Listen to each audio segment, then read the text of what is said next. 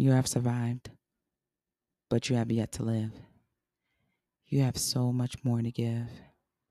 The magic you can create lives in your mind and between your lips. I pray your desire colors your filter so much that they overflow outside of the lines of what seems so elusive.